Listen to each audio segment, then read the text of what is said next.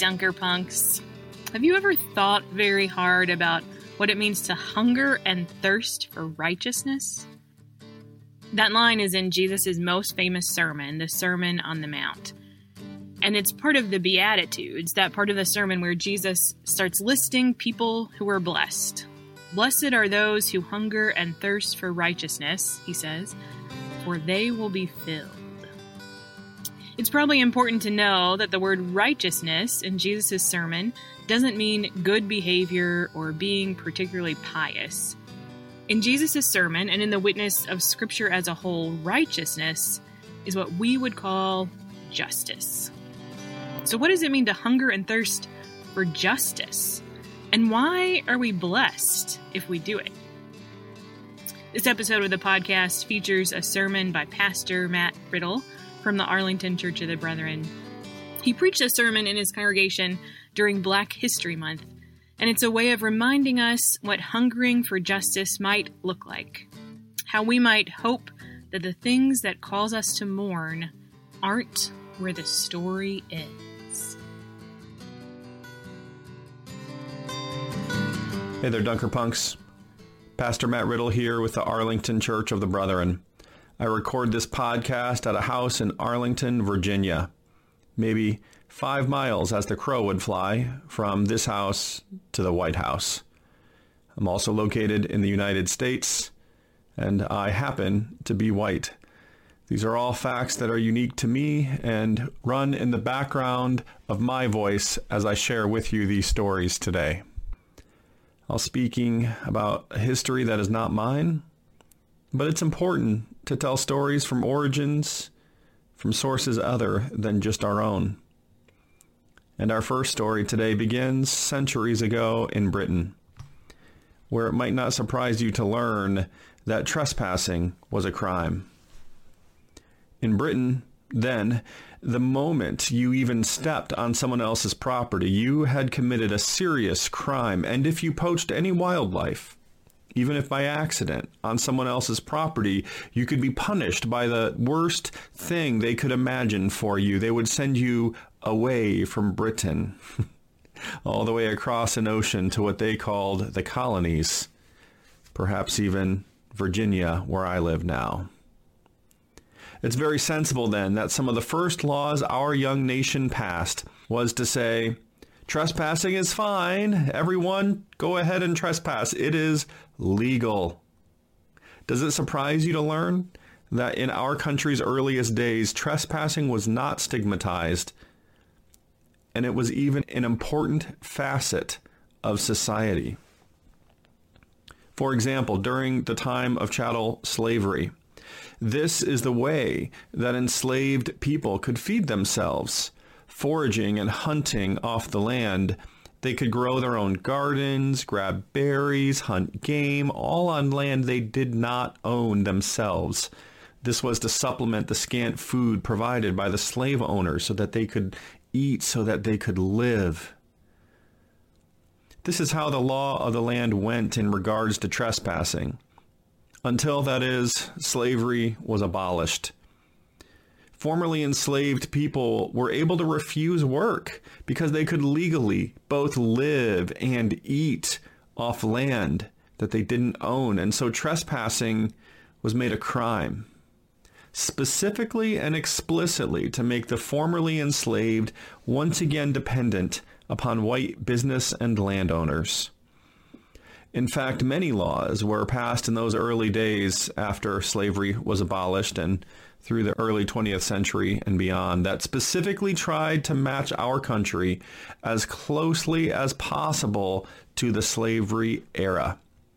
Many specifically trying to take advantage of the precise wording of the constitutional amendment that banned the practice of chattel slavery, the 13th Amendment. I will read the beginning of it for you. Quote, Neither slavery nor involuntary servitude except as a punishment for crime whereof the party shall have been duly convicted.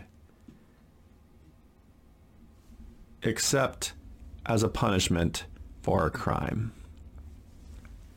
The 13th Amendment provided that slavery or involuntary servitude was still legal if that person had first been convicted of a crime.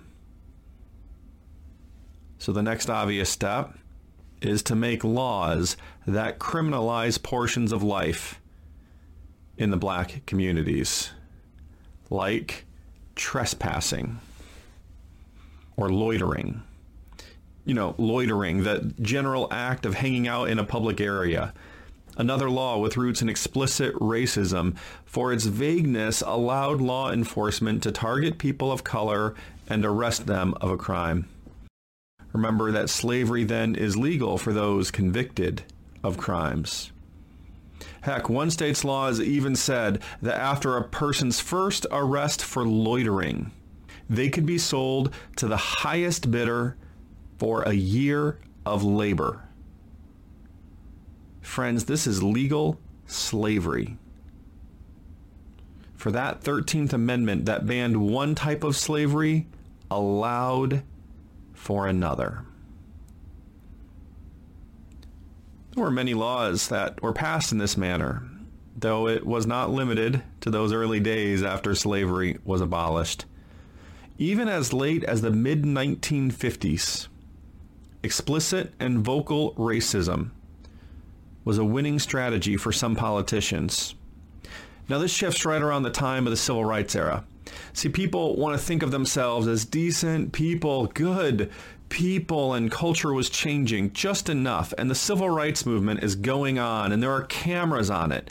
And with the cameras, the nightly news, and even international eyes. And people began to get discomforted by the explicit and named aspects of racism. See, we want to think that we're good people. So enter President Nixon, who leads the charge for a new direction. though many politicians, of course, follow it. President Nixon, quote, emphasize that you have to face the fact that the whole problem is really the blacks.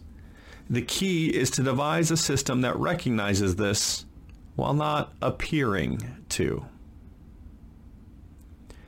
A direct quote from Nixon aide and advisor H.R. Haldeman. See, the polling data on the overt racism had slipped to just below 50%.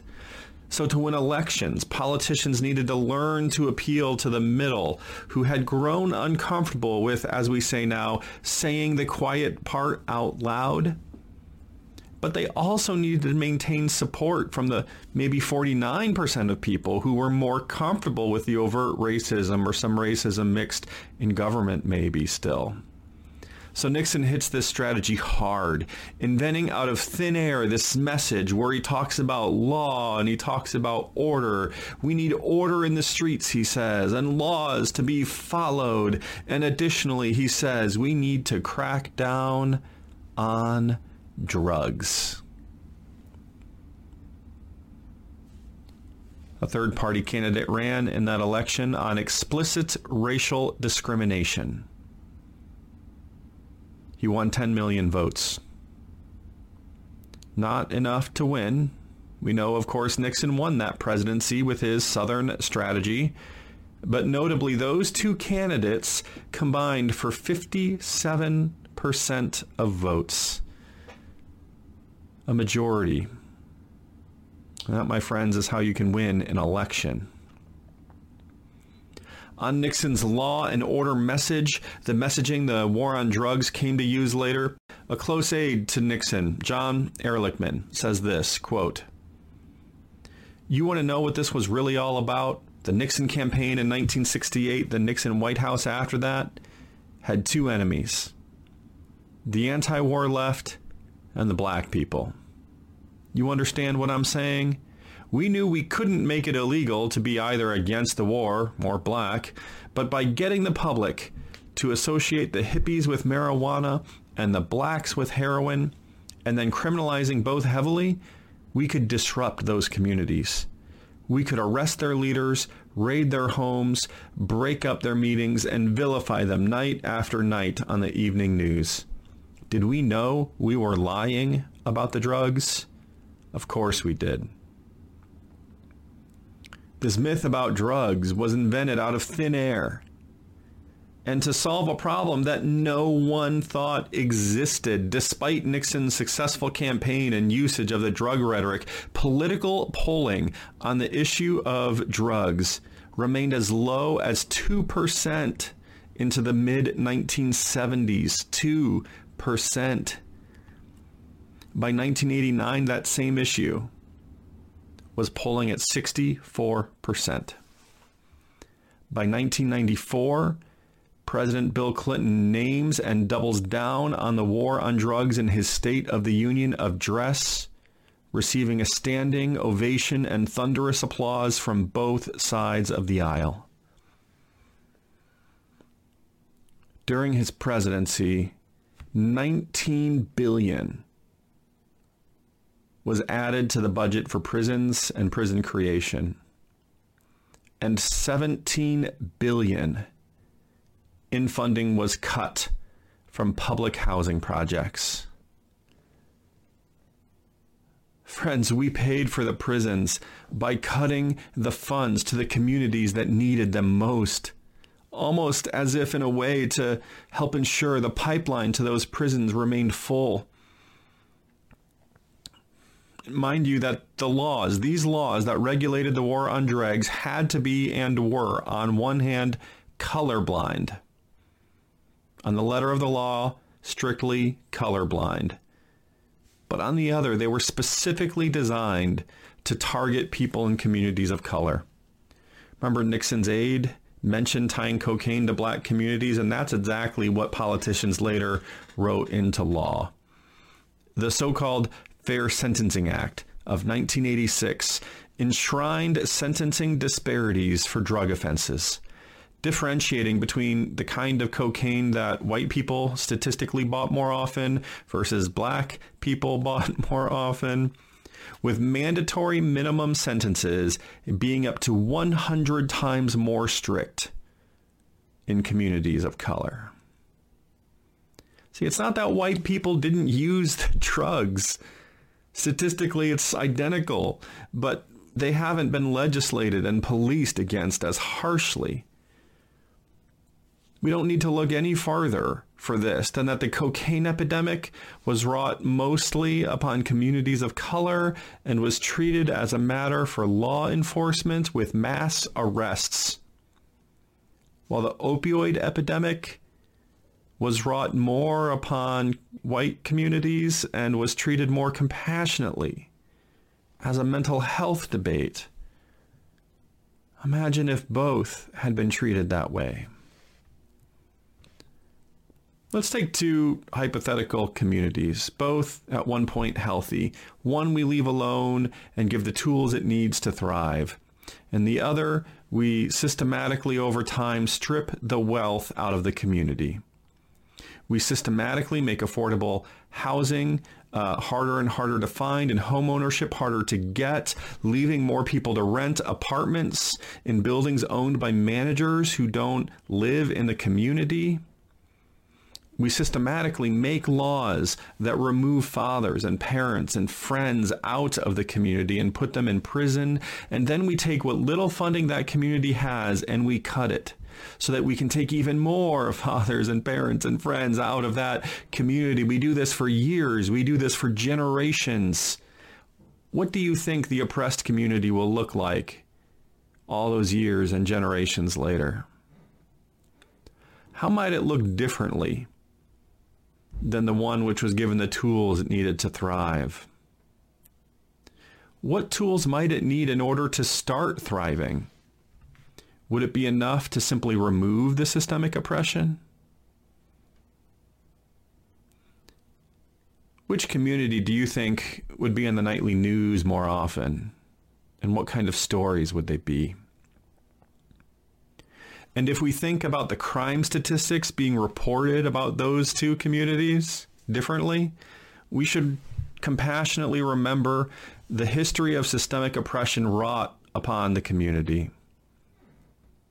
But we do even better. We would do so well to remember the discussion of this podcast, right? Our very legal system that helps create those crime statistics has been designed and does continue to affect people and communities of color disproportionately. And to what effect? To what effect? In the year 1972, there are 200,000 inmates in prison. Now there are over 2 million.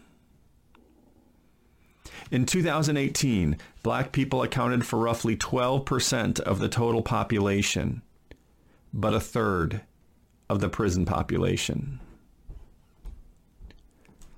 I read that statistic in an article bragging about how rates of imprisonment had fallen significantly from 2006. In Washington, D.C. today. Remember, this is my backyard, maybe five miles from where I live. In Washington, D.C. today, 75% of its black residents will see prison time at some point in their life. 75%. I just read an article from the Washington Post like two weeks ago noting that while Washington, D.C. moves towards the legalization of marijuana, it's currently profiting off of the tax from sales. Some marijuana arrests are still made. Most, the vast majority of those arrests are people of color. Friends, in the poorest areas of this country, the rate of imprisonment for black people can go as high as 100% today. Felony convictions, drug convictions, remember, all but ensure a person will struggle for employment for the rest of their life. That their family will be more likely to struggle with money, struggle with the trauma of having missed time with a brother or father or loved one that a growing portion of our population is ineligible to vote to change these systems?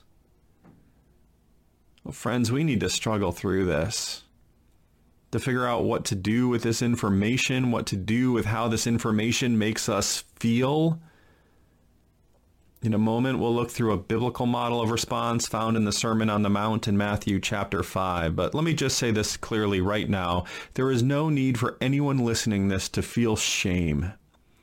There is no need for shame or guilt. We should resist the temptation to move on like we didn't learn it.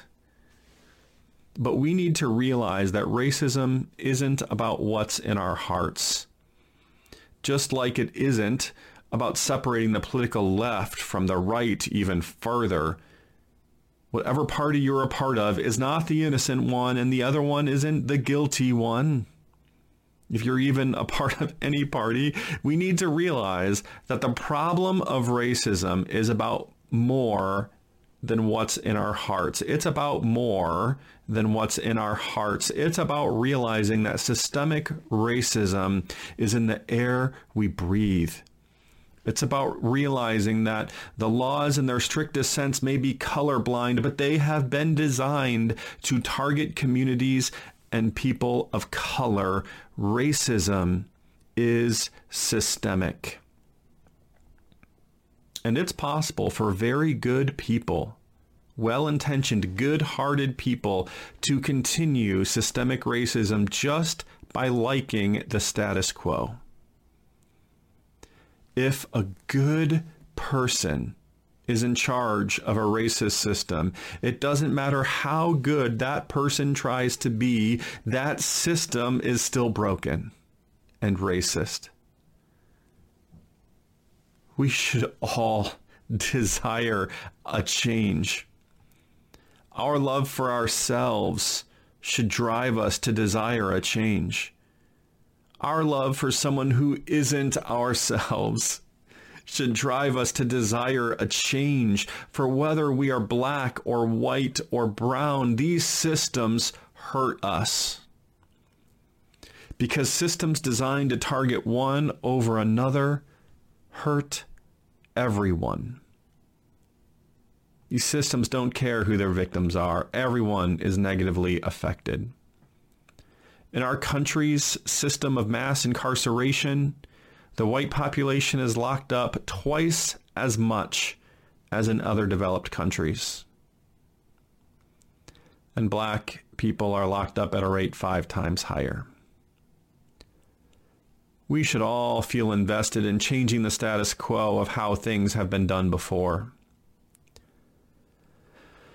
As I've written and reflected on all this, I feel called out of my sort of us versus them model for thinking about racism as someone who is white, I even feel called out of any sense of like a good white person versus bad white person model or good political party, bad political party. The problem is the systems.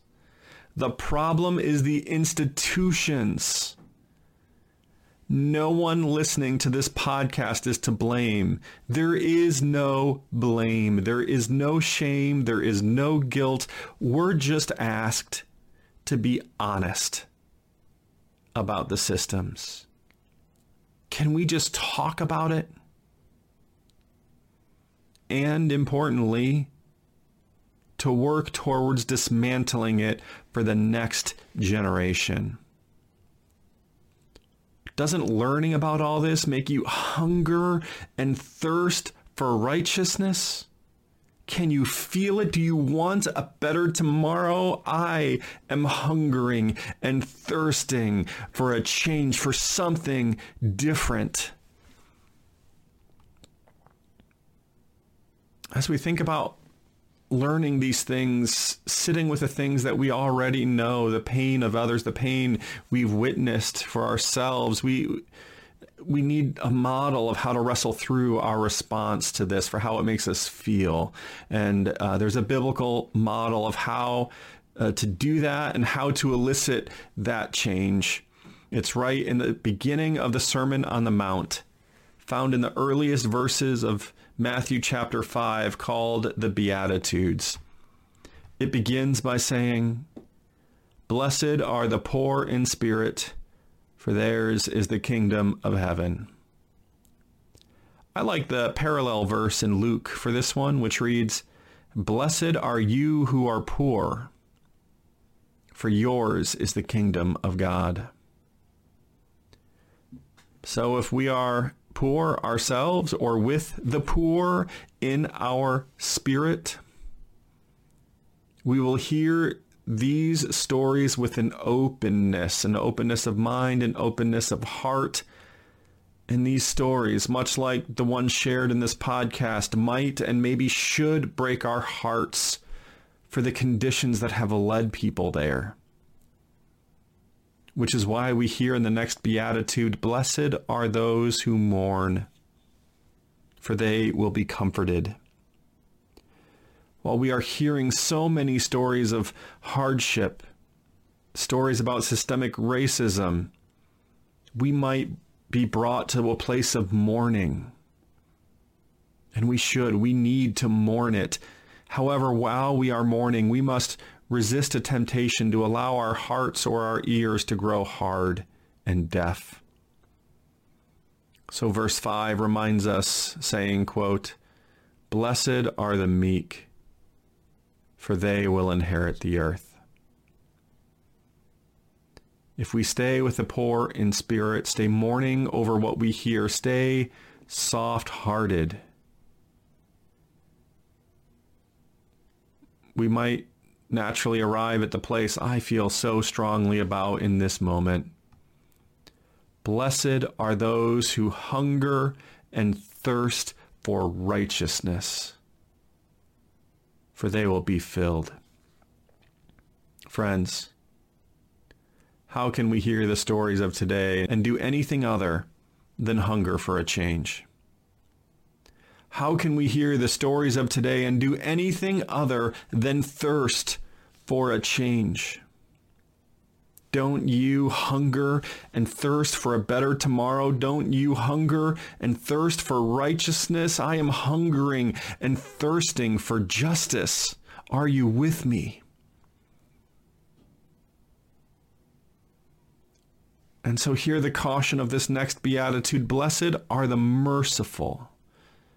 Friends, stay merciful. We are warned from letting our pursuits be tainted by creating further division or further violence. Our motives must remain pure in the civil rights era when Martin Luther King Jr. and his colleagues prepared for direct action campaigns, the community began with a time of private reflection, private confession, of purification so that their motives would be pure. And the next beatitude says, Blessed are the pure in heart, for they will see God. And then then, my friends, we are prepared to hear the call of the next beatitude to be makers of a new peace. Only after having done all this work are we invited into the work of being peacemakers. Peacemakers of a lasting peace. Not keepers of a status quo, not keepers of a negative peace, but makers of a constructive, positive peace that works for all, for all. And that work of changing the status quo, of inviting people in to the work of creating a more just tomorrow isn't always going to be popular. People might say bad things about you. They might do bad things against you. And in fact, the Beatitudes promises us it will happen. For after it says, Blessed are the peacemakers, it says, Blessed are those who are persecuted for the sake of righteousness, for theirs is the kingdom of heaven. So let us follow in the footsteps of the text from the Amplified Translation of one of these, which says, For being pure in heart, the kind of pureness that might lead us to being makers of peace. The Amplified Translation says that we should have, quote, integrity, moral courage, and godly character enough to act. So let us have integrity moral courage, and godly character enough to act. And then we can express God's character. And then we can be makers of positive peace for all the children of God and be called the children of God in the process. The New Testament scholar Esau McCaulley writes about hungering for justice in his book Reading While Black African American Biblical Interpretation as an Exercise in Hope. Hungering and thirsting for justice, McCaulley says, is nothing less than the continued longing for God to come and set things right. Mourning is not enough. We must have a vision for something different. Justice is that difference. To hunger for justice is to hope that the things that cause us to mourn will not get the last word. Pastor Matt says that mourning, being open hearted and listening to the stories from history and what's going around us here and now, are necessary. That we listen before we mourn, and we mourn before we hunger, and we hunger before we become makers of peace. Where are you today in that continuum? Are you listening? Are you mourning? Does it feel like you're doing all of it at once? Esau McCaulley writes that the church has a particular role in the work of justice and peacemaking. The church's witness, he writes, does not involve simply denouncing the excesses of both sides and making moral equivalencies. It involves calling injustice by its name.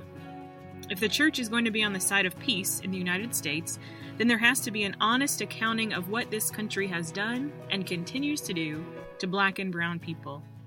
Moderation or the middle ground is not always the loci of righteousness. I wonder not only where you are in this continuum of the Beatitudes that Pastor Matt talks about, but where your church is, too. Is your church listening? Does your congregation practice mourning injustice together?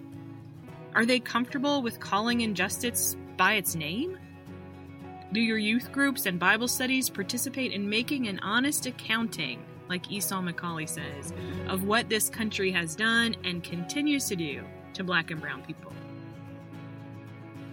Pastor Matt and I are both white people, which is kind of important to tell you when you're listening to us talk about black history. It's important for white people to teach and learn the often hidden history of our country's white supremacy, and at the same time, we know that we also need to learn from black storytellers and historians. If you're intrigued by this episode, we recommend that you seek out some black folks to learn from next. You could read Esau McCaulley's book, or listen to the podcast called Black History for White People, which Pastor Matt says informed his sermon. Or you could watch the documentary about the 13th Amendment to the Constitution that's called Just 13th. There are a million different entryways into learning, mourning, hungering for justice, and making peace. And I hope, Dunkerpunks, that you'll choose to seek some out.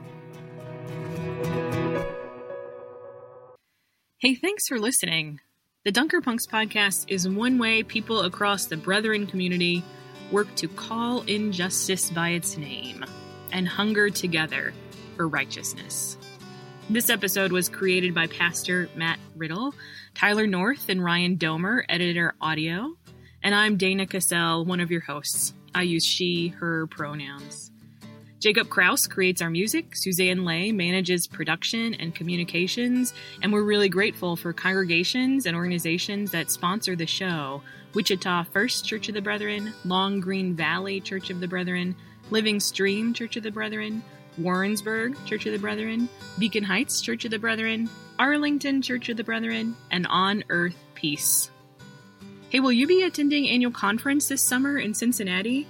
We are recruiting interviewers for live recordings of annual conference leadership. If you're interested or you know a young adult who might be, email us at dpp at arlingtoncob.org. Did you hear that list of congregations who are supporting the podcast? Isn't that fantastic? We're trying to recruit 20 congregations to put us in their budget. Churches, congregations are all about faith formation. And Putting the Dunkerpunks podcast in their budget and supporting us in that way is an important way to support youth speaking out about following Jesus. We can amplify young voices of faith and give them opportunities to start conversations and make connections with things they care about. If your congregation is interested, you can email us at dpp at arlingtoncob.org for more details. We even have this great informational packet with all you and your congregational leadership need to know about becoming a sponsor. We're also currently hiring for a communications intern position. Current and recent secondary education students are eligible. It's a part time, remote, paid position sponsored by On Earth Peace. You get to work with the fantastic non hierarchical project team at the Dunkerpunks podcast. We live across the country. You would help recruit new voices, get to know the young people who speak up on the show, and help us help young people make connections with the message. You'd get experience in interpersonal communications, project production, social media, content generation, fundraising, and graphic design. You've heard that email address before. Email us at dpp at arlingtoncob.org if you're interested.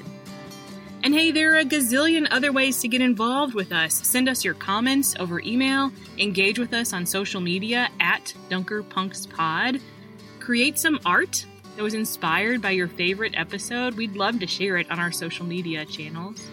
You can sign up for our newsletter or you can donate.